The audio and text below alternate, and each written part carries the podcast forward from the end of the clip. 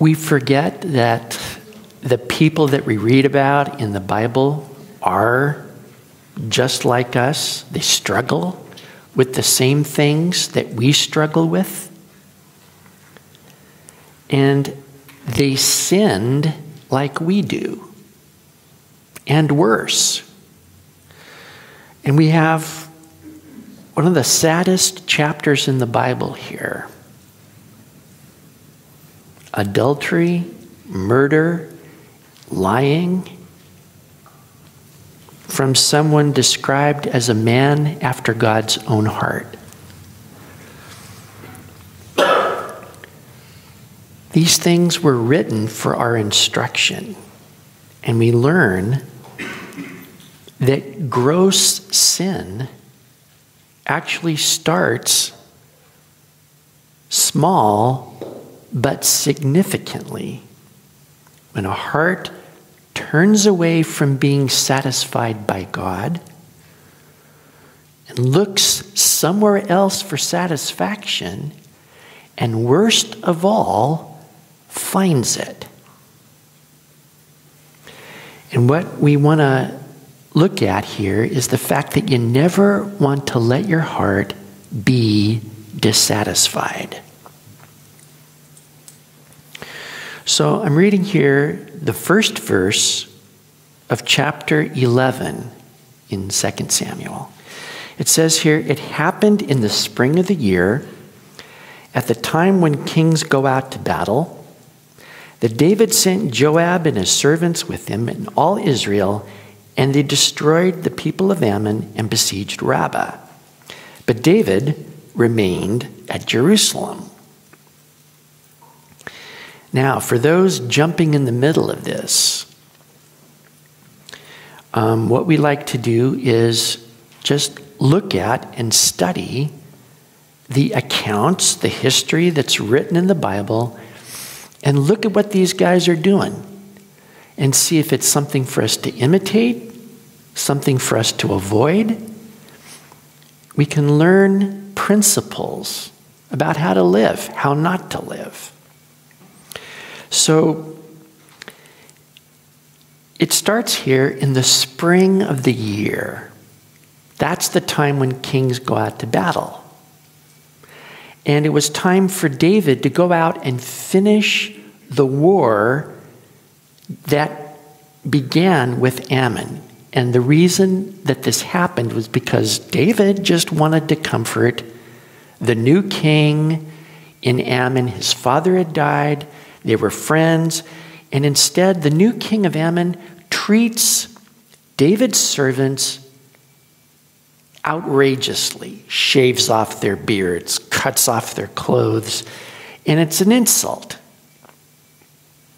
And that begins a war with Ammon. And David's general Joab defeated the hired mercenaries that Ammon hired and said, "Yeah, we're going to just shove your nose in it, David." But Joab defeats him. But then he doesn't finish what he started. And the reason is it's the end of the year for warfare. When it comes to be winter time, it's cold, rainy, and wet. And you can't fight a battle when you're up to your hips in mud, when your troops are sleeping rough and cold. So what happens is you get to a certain point and you have to say, okay, we're going to pick it up in the spring. And everybody goes home, rearms, rests up, trains new guys, gets ready to finish the campaign in the spring. So this is what David did. Now, here's the time when you're supposed to go out. This is a king's duty and responsibility before God. But David avoids doing his duty. Isn't that interesting? When it comes time after, a winter time of inactivity and you rest up and you got time to just, stretch out, relax, get your brains together again. And then comes the time when you're supposed to do it, and David says, no. I'm not going to do that. Now, he doesn't do this because he doesn't want to do that. Does everybody get that? Kind of like me going out. Do I want to go out?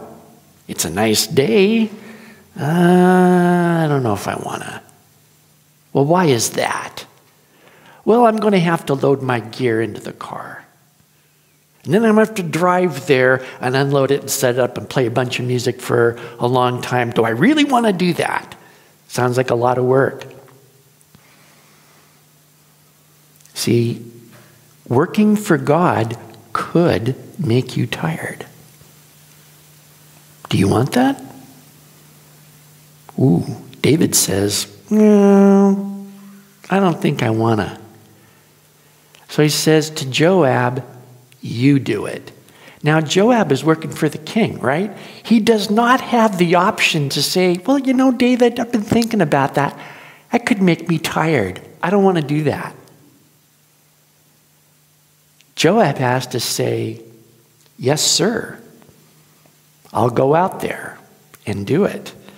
Okay, so he obeys his orders and he goes to battle. Now, David is the king. He's accountable to God. He has a duty before God. But David starts acting like ordinary kings, and he says, hey, I'm the boss. I can do anything I want to do. And I don't want to do this. So right now, David is doing a tiny little thing that you and I do. He's indulging himself. He could say yes, but he doesn't want to. So he says no. Now, that doesn't seem like an earth-shaking event, does it? David says, nah, I don't want to do that. And all heaven goes, lightning and thunder. Okay, I was just kidding. I'll do it. He just says to Joab, you do it. I'm staying home. Joab says, yes, sir. Nothing happens. But that is a very tiny act of disobedience, and he's saying no to God. So then, that's verse 1. Let's read verse 2. Then it happened one evening that David arose from his bed and walked on the roof of the king's house. And from the roof he saw a woman bathing, and the woman was very beautiful to behold. So David sent and inquired about the woman. And someone said, is this not Bathsheba, the daughter of Eliam, and the wife of Uriah the Hittite? Then David sent messengers and took her. And she came to him, and he lay with her, for she was cleansed from her impurity. And she returned to her house. So it wasn't exactly the evening, like the middle of the night. It was actually getting towards that. He was awakening from his siesta. In the Middle East, it gets too hot, middle of the day to do anything, and so you take a nap. And you get up later in the cool of the day, and you keep on going with your day. But David doesn't have anything to do, because he decided to stay inactive. He's not doing what he should be doing. So now he starts kind of kicking around. He's not doing anything. He's just looking. He's got this palace, and it's the tallest thing around, and he's got a view, so he's kind of up on the top looking.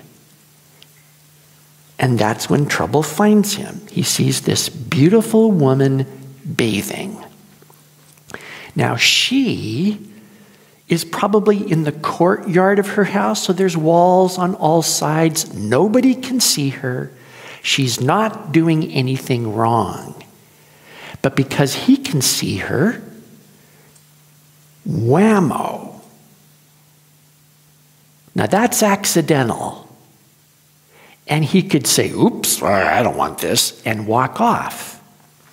But he keeps on looking, and that is intentional. Now he's saying, wow, wow, but not very loudly because she might hear. Now, he follows up on her, and that is intentional. What is her name? Who is she? How come I don't know about her? So he sends his guys to be cagey, to kind of not let anybody know what's going on here, but he follows up and finds out who she is. That's intentional.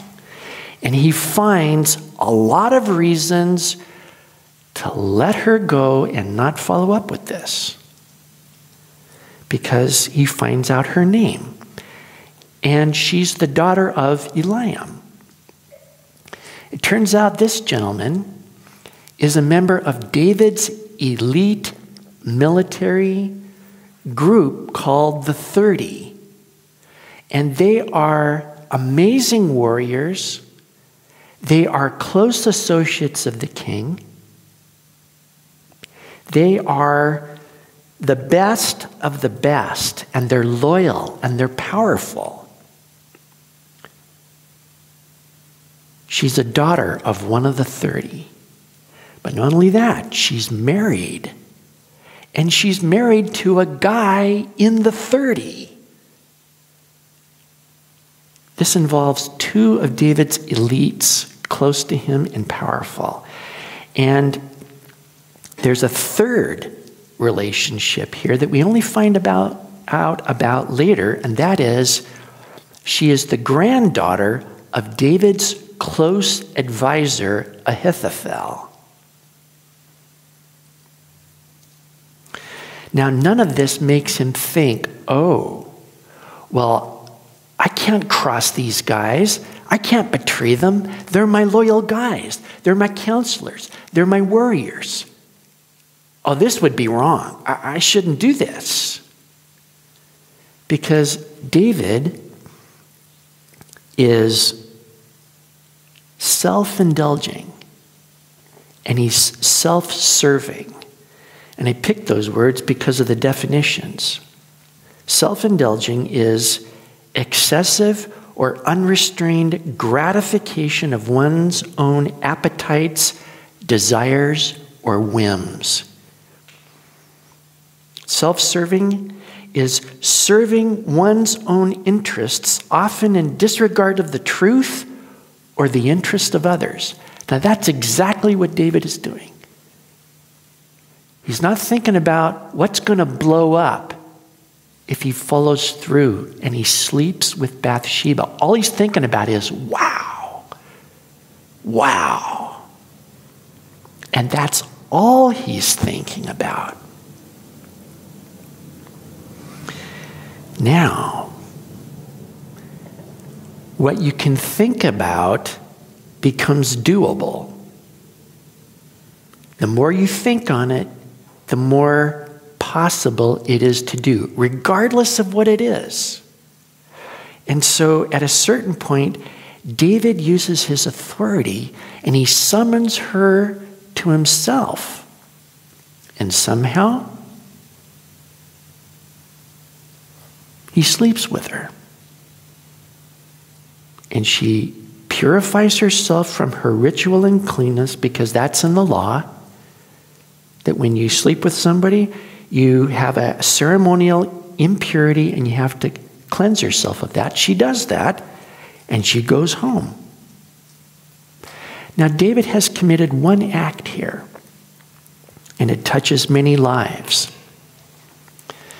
Because he's a king, he has 7 wives. He has committed adultery 7 times what you and I would commit. He has sinned against her husband, her father, her grandfather. He sinned against himself because the immoral man sins against his own body. And he has sinned against God, who has commanded sexual purity. All of that in one act. So then, David tries covering all this up. Look in verse 5. And the woman conceived. So she sent and told David and said, I am with child. Then David sent to Joab, saying, send me Uriah the Hittite. And Joab sent Uriah to David. When Uriah had come to him, David asked how Joab was doing and how the people were doing and how the war prospered. And David said to Uriah, go down to your house and wash your feet. So Uriah departed from the king's house, and a gift of food from the king followed him. But Uriah slept at the door of the king's house with all the servants of his lord, and did not go down to his house. So when they told David, saying, Uriah did not go down to his house, David said to Uriah, did you not come from a journey? Why didn't you go down to your house? And Uriah said to David, the ark and Israel and Judah are dwelling in tents. And my lord Joab and the servants of my lord are encamped in the open fields. Shall I then go to my house to eat and drink and to lie with my wife? As you live and as your soul lives, I will not do this thing. Then David said to Uriah, wait here today also, and tomorrow I'll let you depart. So Uriah remained in Jerusalem that day and the next. Now when David called him, he ate and drank before him, and he made him drunk. And at evening he went out to lie in his bed with the servants of his lord, but he did not go down to his house. In the morning it happened that David wrote a letter to Joab and sent it by the hand of Uriah. And he wrote in the letter, saying, set Uriah in the forefront of the hottest battle and retreat from him, that he may be struck down and die. So it was, while Joab besieged the city, that he assigned Uriah to a place where he knew there were valiant men. Then the men of the city came out and fought with Joab, and some of the people of the servants of David fell, and Uriah the Hittite died also. Then Joab sent and told David all the things concerning the war, and charged the messenger, saying, when you finish telling the matters of the war to the king, if it happens that the king's wrath rises and he says to you, why did you approach so near to the city when you fought? Didn't you know they would shoot from the wall? Who struck Abimelech, the son of Jerubasheth? Wasn't it not a woman who cast a piece of a millstone on him from the wall, so he died in Thebes? Why did you go so near the wall? Then you shall say, your servant Uriah the Hittite is dead also. So the messenger went and came and told David all that Joab had said by him. And the messenger said to David, surely the men prevailed against us and came out to us in the field. Then we drove them back as far as the entrance of the gate. The archers shot from the wall at your servants, and some of the king's servants are dead. And your servant Uriah the Hittite is dead also. Then David said to the messenger, thus you shall say to Joab, do not let this thing displease you, for the sword devours one as well as another. Strengthen your attack against the city and overthrow it. So encourage him. When the wife of Uriah heard that Uriah, her husband, was dead, she mourned for her husband. And when her mourning was over, David sent and brought her to his house, and she became his wife and bore him a son. But the thing that David had done displeased the Lord. So Bathsheba becomes pregnant, something that David never counted on. And of course, what that means is that he will be caught, because her husband is with the army and could not have been the father. so she will be revealed as an adulteress. It has to come out.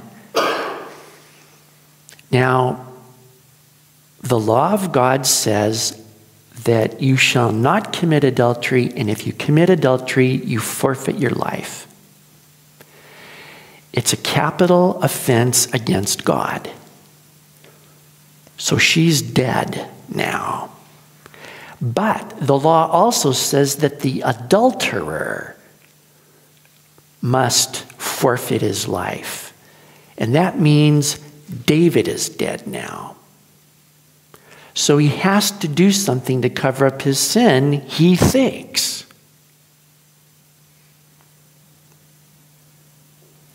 Numbers 32, verse 33 says, "Be sure your sin will find you out."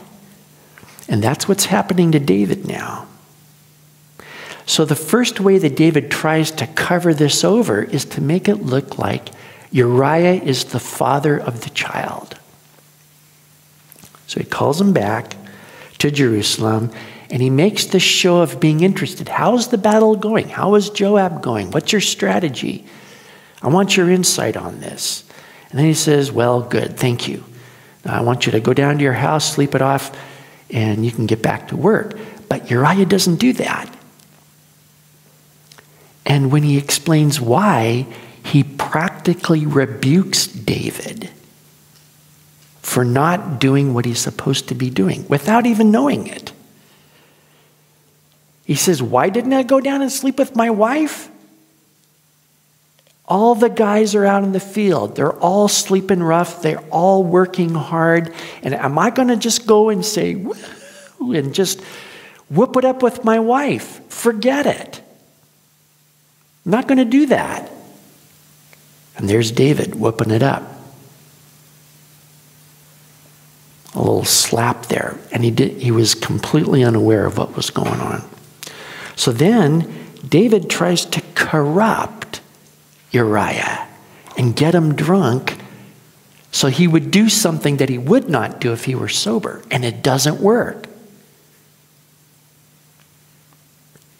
That means that Uriah is incredibly faithful, loyal, just the kind of guy you always want. You never turn down a guy you can trust, a guy who is loyal, constant, faithful. And that's why it's crazy. All David could think of is, I got to get rid of this guy. So now he sends him back to Joab with a letter that says, make sure this guy gets killed. Find a way to get this guy killed. Now, this is gross. It's wicked. But it's not as wicked as we are nowadays. Because did you notice that nobody thinks of killing the baby? Killing the baby would wipe out the evidence. That's what we do nowadays. But it's still murder. Does everybody get that? It's murder to cover up wickedness. They didn't think of it back then. We do. That's what's wrong with us. So Joab sends a messenger back to David. Now Joab's in on this. He's not quite sure what's going on, but he says, whoa. He wants Uriah the Hittite dead. So he does it. Now Joab is an accomplice in whatever's going on, and he sends a message back to David. So only David knows, okay, whatever you wanted, it's done, he's dead. And David says to Joab, well, don't worry about it, because you know, in war, people get killed all the time. What a great attitude that is. Look on the bright side of life, Joab. But all David can think about is, I'm in the clear. I got away with it. I'm not going to get caught. I'm not going to die. I fixed it. I fixed it. and it would have worked, except that God saw everything. And now, think about this. David is a practicing atheist. He's acting like there's no God, that God didn't see everything and know everything. Does this make any sense? But that's the position that David is in. So, next week we're going to find out how God deals with sin. And that's going to be important. But for this week, we look at this and we say, okay, you never want your heart to be dissatisfied. This is the big takeaway. Because David fell into this trap of, everything's going good, I don't need God. And it's this mindset that says, God is for when you're in trouble, when something's going wrong, when the Philistines are trying to kill you, or some upheaval is going on and you go, oh God, kind of like what people do during a pandemic. People go to church in a pandemic. People are scared to death in a pandemic. People pray to God in a pandemic. But when the pandemic is over, everybody goes back to doing what they were doing before and not seeking God. It was really funny. You can look on the website where my videos are, and during the pandemic, I had a surge in views. And when the pandemic was over, it went right back to, for a while there, I was a rock star. And now, back to being Clark Kent. It's really funny. I haven't changed a thing, but people are going, who cares? I don't need God. Now, when you're not about to get killed, you do your own thing. You live your own life, and you look for what satisfies you. I'm in control. I change the channel. I do what I want to make myself happy. That's what my life is about. Now you look at the situation that David's in. He's at peace. He's had a whole winter of laying low, chipmunks roasting on the open fire, Jack Frost nipping at your nose. It's Wonder Winterland, okay?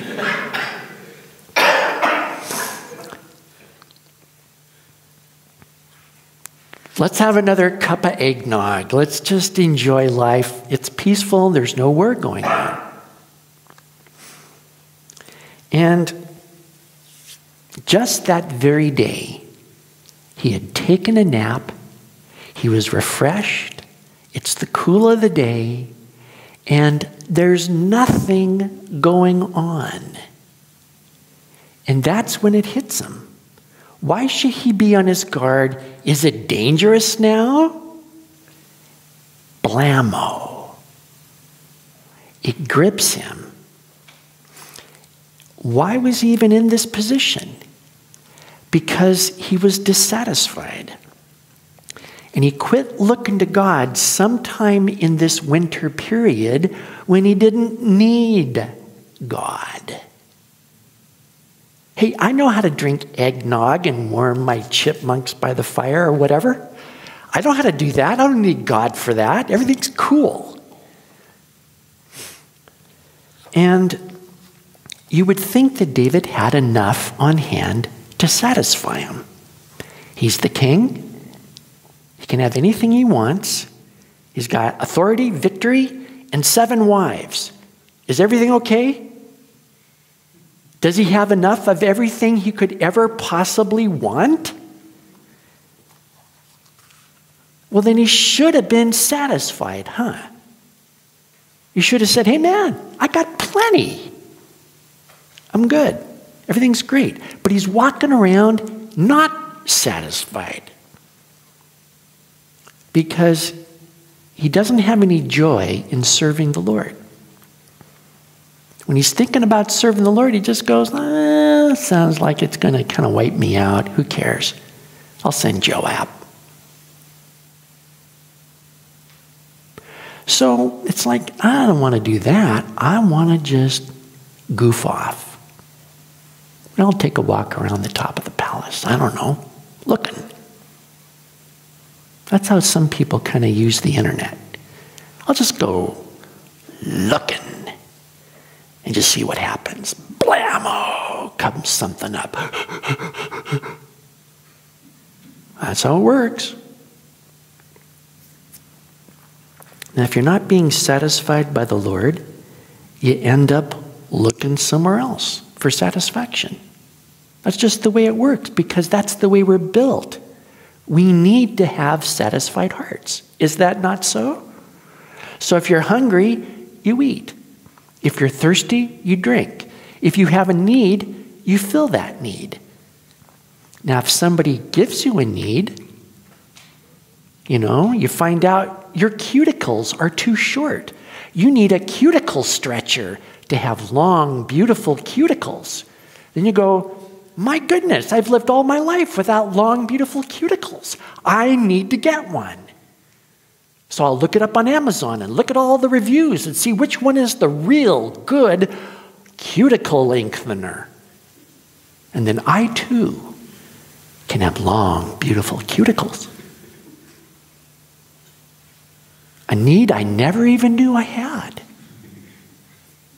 Well, David sees a beautiful woman, and here comes the suggestion. This will satisfy you. And David cannot think of anything else. This woman will satisfy me. And the thinkable becomes doable. That's why you want to guard your heart with all diligence, for from it flow the issues of life. It starts in the heart. So here is a constant in your life to think about. It is important for you to have a satisfied heart. It's not an option. It is a necessity. You need to seek the Lord to be satisfied all the time. And that means when you're out and about and it's crunch time and you need God to help you for your exams, for your work, got to get the shopping done, I got to get this done, I've got a ton of things to do today, God, please help me. But then when the pressure's off, hey, it's Saturday, it's my day, it's Funsville. Okay, now I'm going to mess around and just do whatever I want because it's my time. Leave the Lord in the dust. But that's when you get into trouble. You try to satisfy your heart on your own. Now see, that means in your downtime, in your vacation time, in the times when you don't think you need the Lord, you still need to be satisfied by the Lord all the time. Or else, you're going to look for satisfaction somewhere else other than the Lord. And you will find it. That's the scariest thing. When you go looking, you're going to find it. But it's not going to satisfy. It's going to lead to moments of pleasure. And the consequences go on and on and on, and on. So, I can imagine some people here thinking, don't ever let your heart get dissatisfied. I would like to get my heart satisfied to start with. So how do you do that? And the answer is, there are so many scriptures about this that it's hard to even pick one. But I picked one. Do you want to hear it? It's in Matthew 11. And it's 28 to 30 where he says, come to me, all you who labor and are heavy laden, and I will give you rest. Take my yoke upon you and learn of me, for I'm gentle, humble in heart, and you will find rest for your souls, for my yoke is easy, my burden is light. Now that doesn't sound right, does it? You don't take a yoke on you, which is what you hitch up two animals to so they can pull something. That doesn't sound like rest, does it? That sounds like work. Sounds like it could exhaust you. Is that really going to provide rest? Well, Jesus says, come to me and get cinched and tied into this yoke with me. So that it's you and me, he says. It's not you by yourself. And when you get tied into, cinched into, good and tight, you find that he's doing most, if not all, of the pulling. Isn't that interesting? Then he says, take my burden upon you. And it turns out that we cannot carry the burden of being ourselves. We can't. We don't have enough strength. We exhaust, and then we start looking for satisfaction in places we shouldn't. We look for quick fixes. But Jesus says, I want you to have my burden. Now that's an interesting thing. That is everything that he is doing, that he has done since he made the world. He's got a plan. Part of that plan is you. His plan is to get you where you need to be. He's going to get you there as you stay good and tight in there and cinched. How do you feel now? I'm okay. Ready to pull? I think so.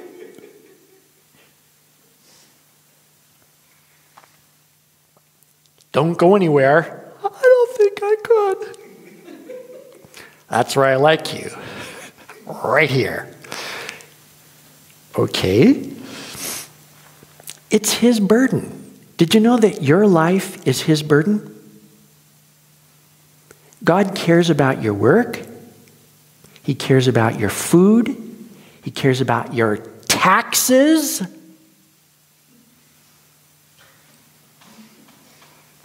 He cares about everything that you care about.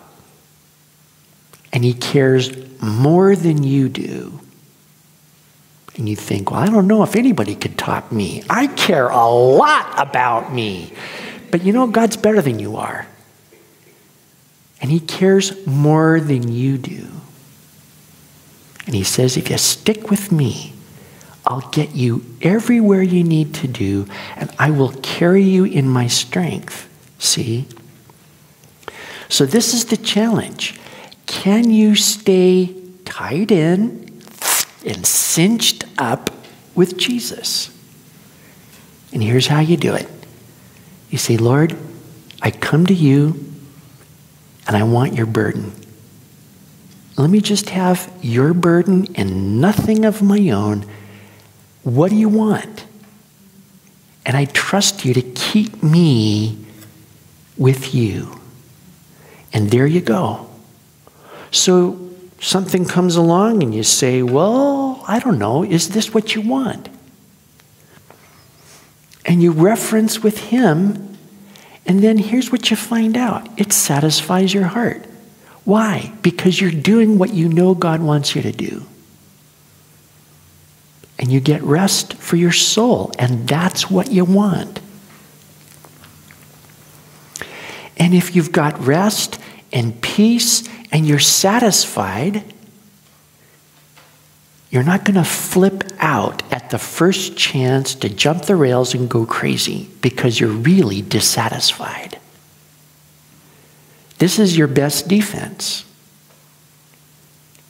It's not to try to satisfy yourself. You haven't got a clue what would satisfy you, but he does. And so you say, okay, what do you want? You can even say, I have a need. I'm not satisfied. I don't want to do what you want. So keep me in the yoke. And he says, I will. It was really funny how my attitude changed. I really didn't want to go out. And I said, what do you want? He says, why don't you go out? It really sounded just like that. And I don't know that God talks to me all that much, but I just, what do you want? And he says, why don't you do it? And it just changed my heart. And I said, okay. This is stupid. This is really dumb. Do something. And then he does something. And I go, I'm okay with that now. I'm really glad you made this pay off. Wow. I'm happy in my heart. See? Now, if he makes you happy, do you care how he makes you happy? Does it matter? What if it's completely different than what you think? Isn't that okay? So if you say, God, would you satisfy my heart? I don't care how. And he does it. Then what are you worried about? Because it wasn't this one on Amazon with all the 5-star reviews? What if God knows better? And then you see, oh my gosh, I can trust God for all this stuff. Wow. You're at peace. You're at rest. And you say, wow, I love being tied in and cinched up real tight.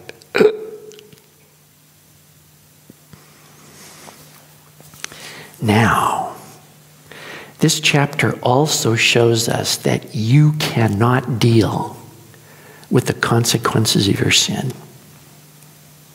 Does everybody get that? At our very best, all we end up doing is murdering more people. It's completely inadequate. The only one who can deal with sin is God. And that's why you got to be around for next week, because we're going to see God deal in the only acceptable way with murder, adultery, and lying. But it is enough for this week to realize whatever place you're in with God, whatever sin you've committed, you can always come to Jesus and he will make it right. Now we're going to have a time of communion this morning. And this is where you make it right. If we confess our sins, he is faithful and just to forgive us our sins and to cleanse us from all unrighteousness. And you do not have to wait until next week to get right with God. You got to do it right now. Does everybody get that? Okay, let's pray. Thank you, Heavenly Father, that you caused these things to be written for our instruction so that we could avoid danger and hurt and consequences that go on and on and on. And we thank you that you see everything. You know everything. And you're the only one who can help us with our sin and who can satisfy our hearts. And we pray this morning that you would do both.